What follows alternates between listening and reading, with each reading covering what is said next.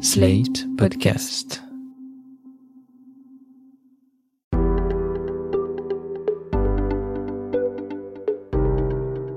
Notre perception du monde est sélective, et forcément sélective. On est euh, à tout moment euh, confronté à tellement d'informations euh, qu'il est impossible de porter attention euh, à toutes ces informations-là. Serge Guimont, psychosociologue et professeur à l'université Blaise Pascal de Clermont-Ferrand, explique ce qu'on appelle le processus cognitif de catégorisation. Et donc, ça s'applique aux objets euh, physiques, mais ça s'applique également aux objets sociaux, c'est-à-dire euh, aux animaux comme aux personnes. Donc, on va classer euh, les animaux qui ont quatre pattes dans des catégories, chien ou chat, mais on va aussi classer les individus dans des catégories, hommes, femmes, euh, blancs, noirs, euh, jeunes, âgés, ainsi de suite. Et c'est un processus qui est euh, quasiment automatique. Serge Guimont a collaboré à l'exposition Nous et les autres, des préjugés au racisme. Elle se tient jusqu'en janvier 2018 au Musée de l'Homme à Paris. Et Slate est partenaire.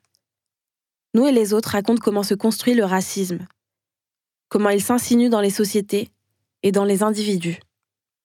Serge Guimont raconte une expérience vraiment intéressante qui montre comment nous catégorisons. Elle a été menée par Jérôme Brunner, un psychologue américain qui est mort l'an dernier, à 101 ans. Son expérience consiste à montrer sur un écran des objets familiers, mais flous. La mise au point n'est faite que graduellement, progressivement.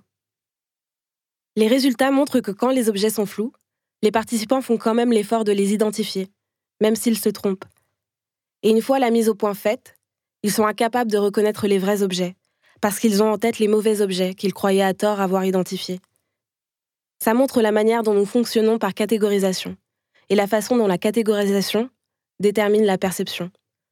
On fait des hypothèses sur ce qu'on perçoit, et en fonction de ces hypothèses, on développe notre perception. Nous fonctionnons tous avec des groupes dans nos têtes. Les problèmes commencent quand on se met à attribuer des valeurs généralisées à ces groupes en fonction de la société dans laquelle on vit. Comme si toutes les femmes étaient douces et les hommes forts et protecteurs. Comme si tous les Arabes, ou en tout cas les personnes qui en ont l'apparence, étaient prédisposés au vol. C'est là le point de départ du racisme. Ah, toi, tu as le rythme dans la peau. Hey, you've got natural rhythm. Toi, tu dois cuisiner épicé, non? You like your food spicy, right?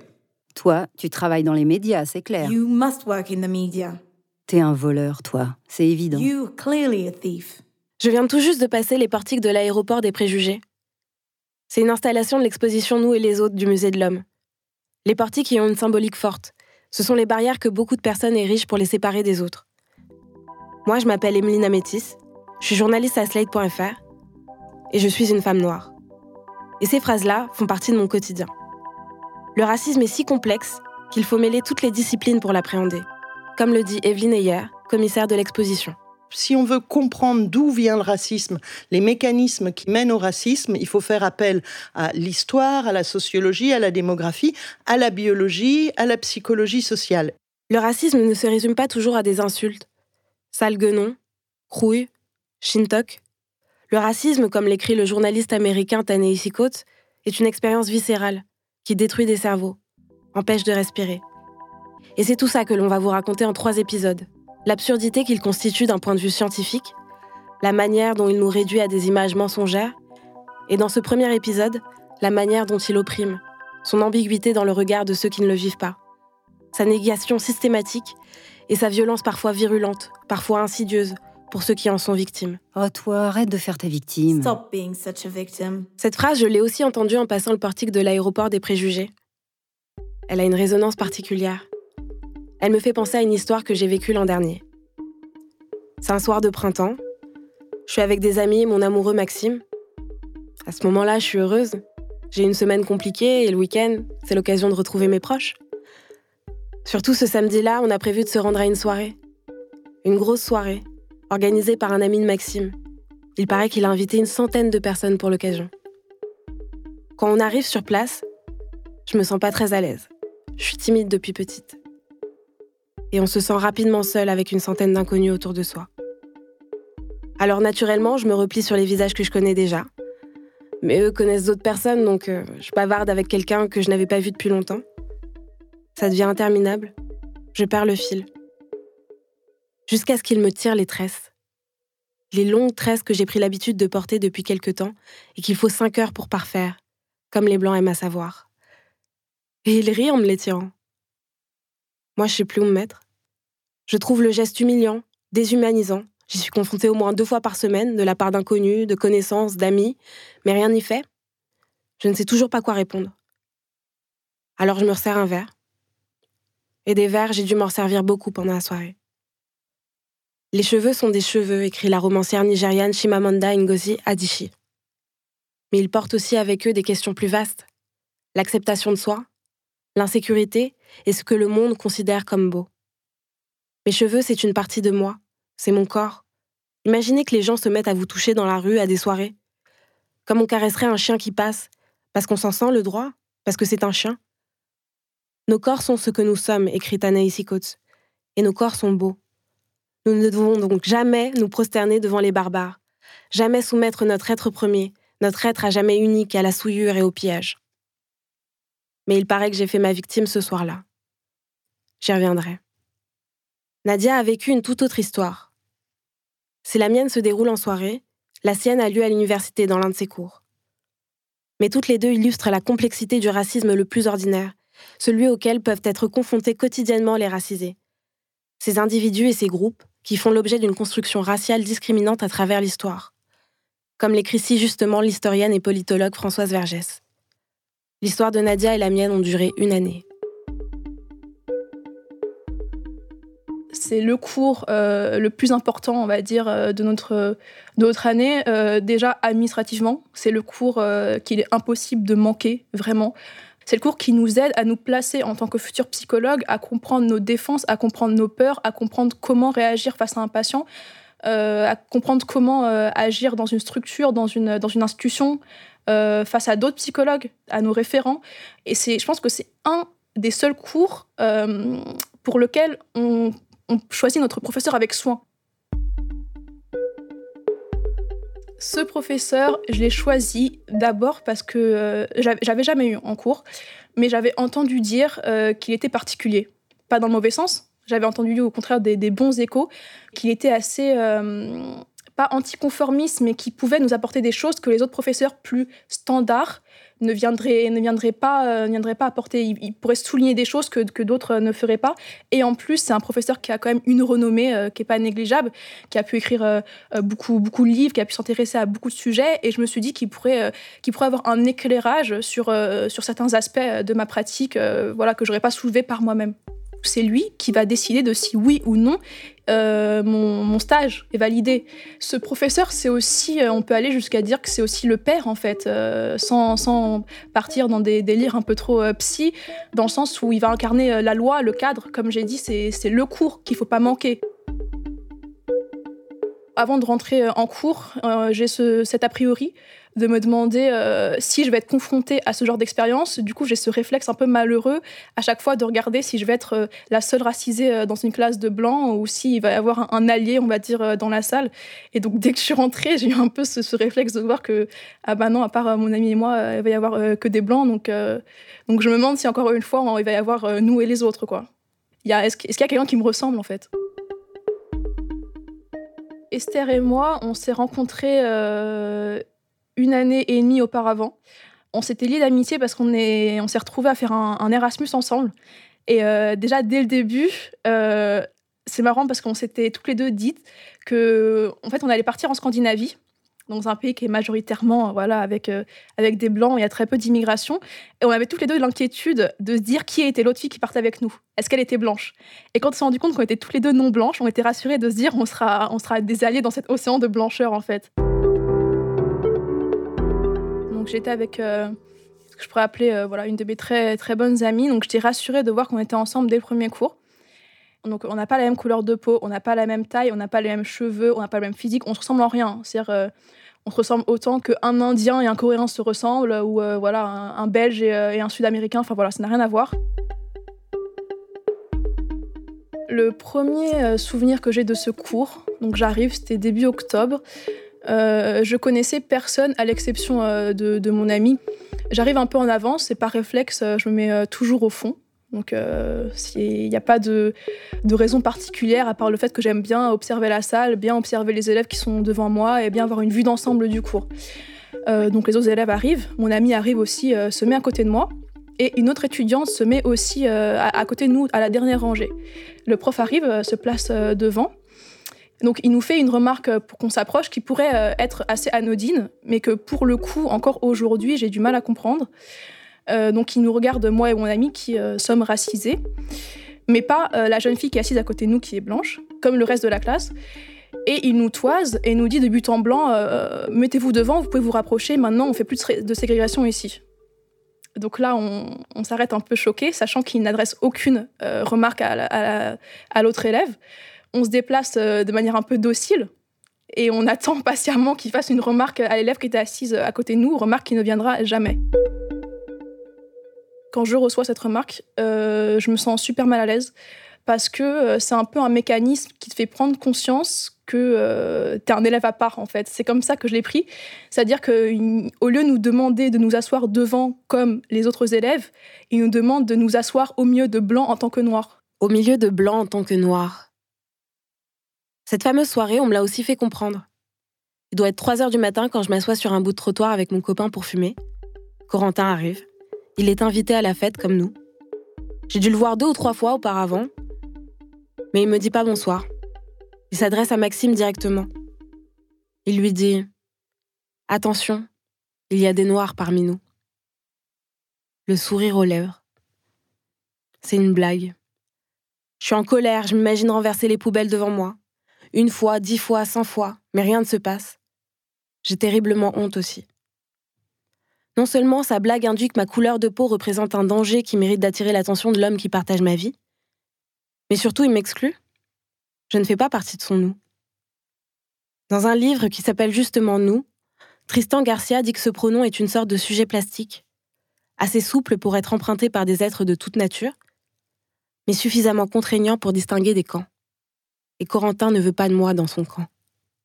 À l'image de Nadia et d'Esther, qui sont des élèves à part. Après cette première scène, euh, j'ai complètement euh, euh, mis en arrière ce qui venait d'arriver. En fait, je l'ai pas réalisé tout de suite. C'est-à-dire que je suis je suis sortie, j'en ai plus parlé. J'ai fait comme si c'était rien passé et je me suis dit euh, c'est toi qui te fais des idées en fait. Surtout que au premier cours j'avais encore cette image euh, du professeur un peu euh, tout puissant. Je me suis dit bon c'est une phrase malheureuse mais c'est pas ce qu'il voulait dire. sachant la personne qu'il est, c'est sûrement pas ça qu'il avait en tête. Ou alors c'était une boutade. Enfin bon je peux je peux pas y penser comme ça pas maintenant. Donc j'ai vraiment mis ça en arrière et je me suis dit bon c'est une petite histoire malheureuse ça va pas se reproduire et les cours suivants vont être un long fleuve tranquille. Marquons une pause. Vous voyez la façon dont Nadia essaie à tout prix d'y voir de la maladresse ou du hasard plutôt que du racisme? C'est parce qu'elle connaît cette phrase. Oh toi, arrête de faire ta victime. Stop being such a victim. Elle amoindrit la portée de l'incident survenu en cours. C'est son instinct de survie.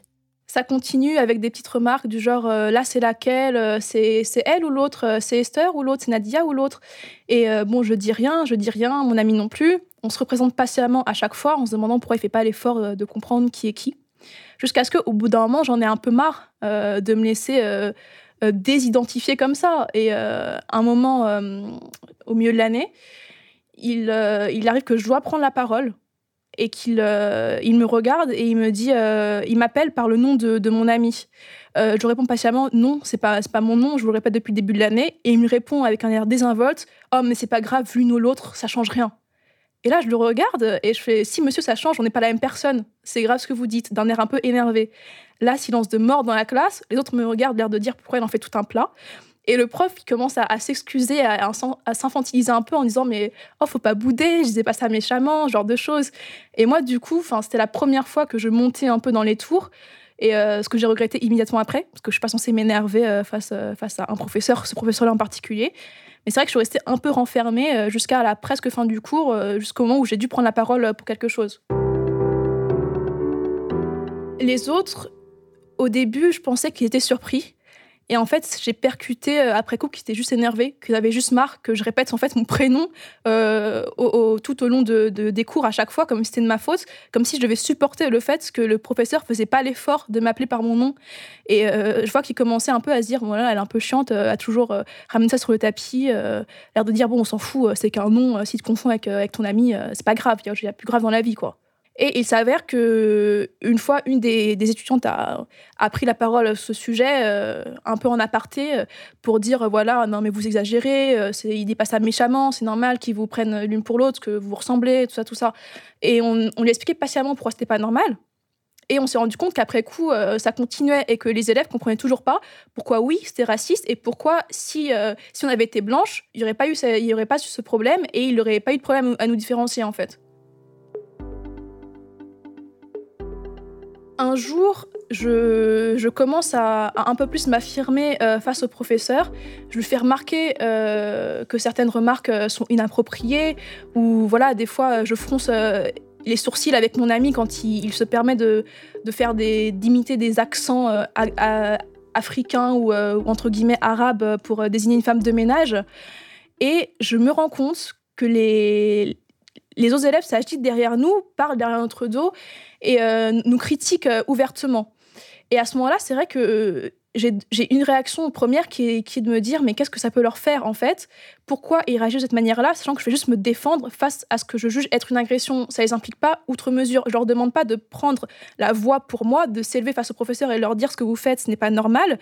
Je juste je me défends face à quelque chose qui m'arrive et là encore ça les dérange. Et je me suis posé la question, si vraiment quelque chose les dérange dans ce qui se passe, pourquoi ils viennent pas nous voir et nous demander ce qu'on ressent la situation? Non, ils s'agitent derrière nous sans venir euh, se demander si oui ou non on a une légitimité à se défendre de ce que le professeur est en train de faire. Et je me suis rendu compte euh, après coup, pour parler avec une autre élève, que ça arrive fréquemment que les autres euh, parlent derrière notre dos en se disant mais voilà qu'est-ce qu'elles sont chiantes à parler cette sorte de prénom? Qu'est-ce qu'elles sont chiantes à ramener le racisme sur la table? Ça va pas faire avancer les choses. En fait c'est qu'ils ne veulent pas faire avancer les choses. Voilà ce qu'en dit Françoise Vergès. Il y a un refus euh, vraiment profond de reconnaître les propres privilèges qui ont été donnés aux Blancs. Elles ne veulent pas confronter ces privilèges, ne veulent pas s'intéresser à ces... Parce que justement, ça voudrait dire y renoncer, comprendre comment ils ont été obtenus. Et donc, euh, la personne qui proteste, elle vient un peu troubler tout ça, là, ce petit côté, mais on est tous pareils, tout ça. Mais pourquoi tu présentes ça? Mais pourquoi tu parles? Elle vient gâcher la fête, vous voyez, d'une espèce de fosse. Euh, on est tous copains, on est tous ensemble. Parce que pour les personnes blanches, ça veut dire de se poser la question d'être blanc. Or, on veut pas se dire blanc. Blanc, c'est la couleur naturelle, universelle, c'est la couleur euh, qui n'existe pas. C'est la couleur neutre. Et en disant ça, elle dit Mais non, c'est pas vrai. Vous êtes en train de mentir. Et ce mensonge-là, je vais le montrer. Et ce que me dit Nadia, c'est que ces gens qui nient le racisme font aussi semblant de mieux comprendre qu'elle la situation. Pour avoir parlé avec euh, d'autres élèves de la classe, qui disent euh, le, plus naturellement du monde, non, c'est pas du racisme, on sait mieux que vous. Ils sont blancs, mais ils pensent savoir ce qu'est le racisme par rapport à nous qui vivons tous les jours. Quelques mois après la blague de Corentin, je suis de nouveau en soirée avec les mêmes amis. Corentin est là. Je ne lui dis pas bonsoir, et je vais le payer cher. Mais pour l'instant, je profite de la fête. Je dis même à Maxime que ça fait longtemps qu'on ne m'a pas emmerdé. Jusqu'à ce que un mec vienne me voir. Il demande à me parler, le ton grave. Tout le monde se tait. Tu sais, Emeline, euh, Corentin n'est pas raciste. Je suis surprise. Je ne me souviens pas lui en avoir parlé. Je ne me souviens pas non plus avoir dit à Corentin qu'il était raciste, mais visiblement toute l'audience est au courant. En fait, c'est Maxime qui a envoyé un SMS à Corentin pour lui dire de ne plus jamais me parler comme ça. Et tout s'est enclenché, dans mon dos. Corentin a dit à qui voulait l'entendre que moi, la meuf de Maxime, je ne voulais plus lui parler. Pendant une heure, les amis de Corentin n'ont plus voulu me lâcher. On le connaît, c'est un bon gars, il n'est pas raciste. Et alors là, suivez-moi bien, leur justification pour prouver que Corentin n'est pas raciste, c'est que Corentin travaille sur des chantiers. Quel rapport? Je ne sais pas. Mais il m'explique que Corentin, en tant que contremaître, côtoie des ouvriers non blancs auxquels il a l'habitude de faire des blagues. C'est pire que l'excuse de l'ami noir. Ils ne sont même pas amis. Ce sont ses employés. Pendant qu'ils cherchent des justifications toutes plus absurdes les unes que les autres, personne ne semble s'intéresser à ce qu'il a dit ce jour-là. Personne n'essaie de déconstruire ce que voulait dire cette fameuse blague. Personne ne me demande ce que je pense, ils m'assènent leur vérité. Peu importe ce que je ressens, c'est décrédibilisé par ce qu'ils appellent mon hypersensibilité. L'écrivain américain James Baldwin écrit lui-même que point n'est besoin d'être maladivement sensible pour être exaspéré par les humiliations incessantes, gratuites, auxquelles nous sommes exposés chaque jour ouvrable, toute la journée. Après les incidents répétés en soirée, j'ai envisagé de ne plus jamais sortir de chez moi. Pendant plusieurs semaines, j'ai fait les allers-retours nécessaires entre le bureau et mon appartement. Et je restais cloîtré le week-end. Serge Guimont explique. Il faut euh, penser que c'est extrêmement euh, difficile pour une personne qui est victime euh, de harcèlement ou de, de comportement inapproprié de réussir à faire une plainte et le dire publiquement ou d'essayer de, se défendre contre, ça. C'est très complexe au niveau psychologique et au, niveau des actions à mettre en place. Et euh, malheureusement, euh, l'entourage, euh, souvent, a aussi des, réactions négatives. Un des phénomènes, là, ça peut être le, mouton noir, c'est-à-dire que la personne qui se plaint va être perçue comme le mouton noir qui donne une mauvaise image au reste du groupe. C'est un peu comme celui qui crie au loup. Parce qu'après, les autres vont s'imaginer que tu vois du racisme partout et que dès que tu lèves les yeux, c'est pour dénoncer ça, en fait. Est-ce que, oui ou non, je peux un peu euh, ternir l'image qu'on se fait euh, de ce genre de milieu Parce qu'on s'imagine que c'est un milieu tellement ouvert que racisme euh, et, et, homophobie ou autre chose n'existe plus, n'existe pas là-bas, ce qui est complètement faux, c'est une idée reçue. Mais pour le coup, j'avais cette idée que fallait juste me taire et attendre que ça passe, et que de manière, surtout, ça servira à rien d'en parler. C'est-à-dire qu'on a ce réflexe, euh, quand on est racisé, à parler de racisme qu'avec les gens qui vivent le racisme. Euh, c'est un réflexe de protection parce qu'au bout d'un moment, on se rend compte, quand on parle avec des gens qui ne sont pas concernés, qu'en général, la seule réponse qu'on obtient, c'est non, t'as exagéré, non, c'était pas du racisme. Donc on finit par en parler avec des gens qui comprennent pour avoir euh, ce, ce, sentiment de mais oui, en fait, j'étais pas folle, j'avais raison, c'était pas normal. C'est vrai au final. Ce n'est pas normal. Pour ma part, il a fallu que quelques mois passent après l'incident de la deuxième soirée pour qu'Asma, une amie d'origine maghrébine, toujours dans le contexte d'une fête, me demande quel était le problème de Corentin. Il avait passé la soirée à discuter avec son copain à elle, Bilal. Il est noir, comme moi, et comme moi, il s'est vite rendu compte que Corentin avait un problème. Parce que là encore, les blagues racistes ont fusé. Bilal était furieux, et moi, je n'étais plus seule. C'est leur soutien, notre expérience commune, qui m'a donné le courage de virer Corentin de cette soirée. Nous n'étions pas chez moi, pourtant j'ai pris le dessus. J'ai inversé le rapport de domination. Le même qu'il exerce sur ses ouvriers en leur faisant des blagues auxquelles ils ne peuvent pas répondre. Ce soir, Corentin, c'est toi qui es viré. Sauf que ce n'est pas toujours possible. Ce n'est pas possible de virer un inconnu qui vous tire les tresses. Un serveur qui vous néglige au restaurant. Un policier qui vous fait subir un contrôle supplémentaire à cause de votre couleur de peau. Et pour Nadia, ce n'est certainement pas possible de virer son professeur. Or, c'est son diplôme qui est en jeu.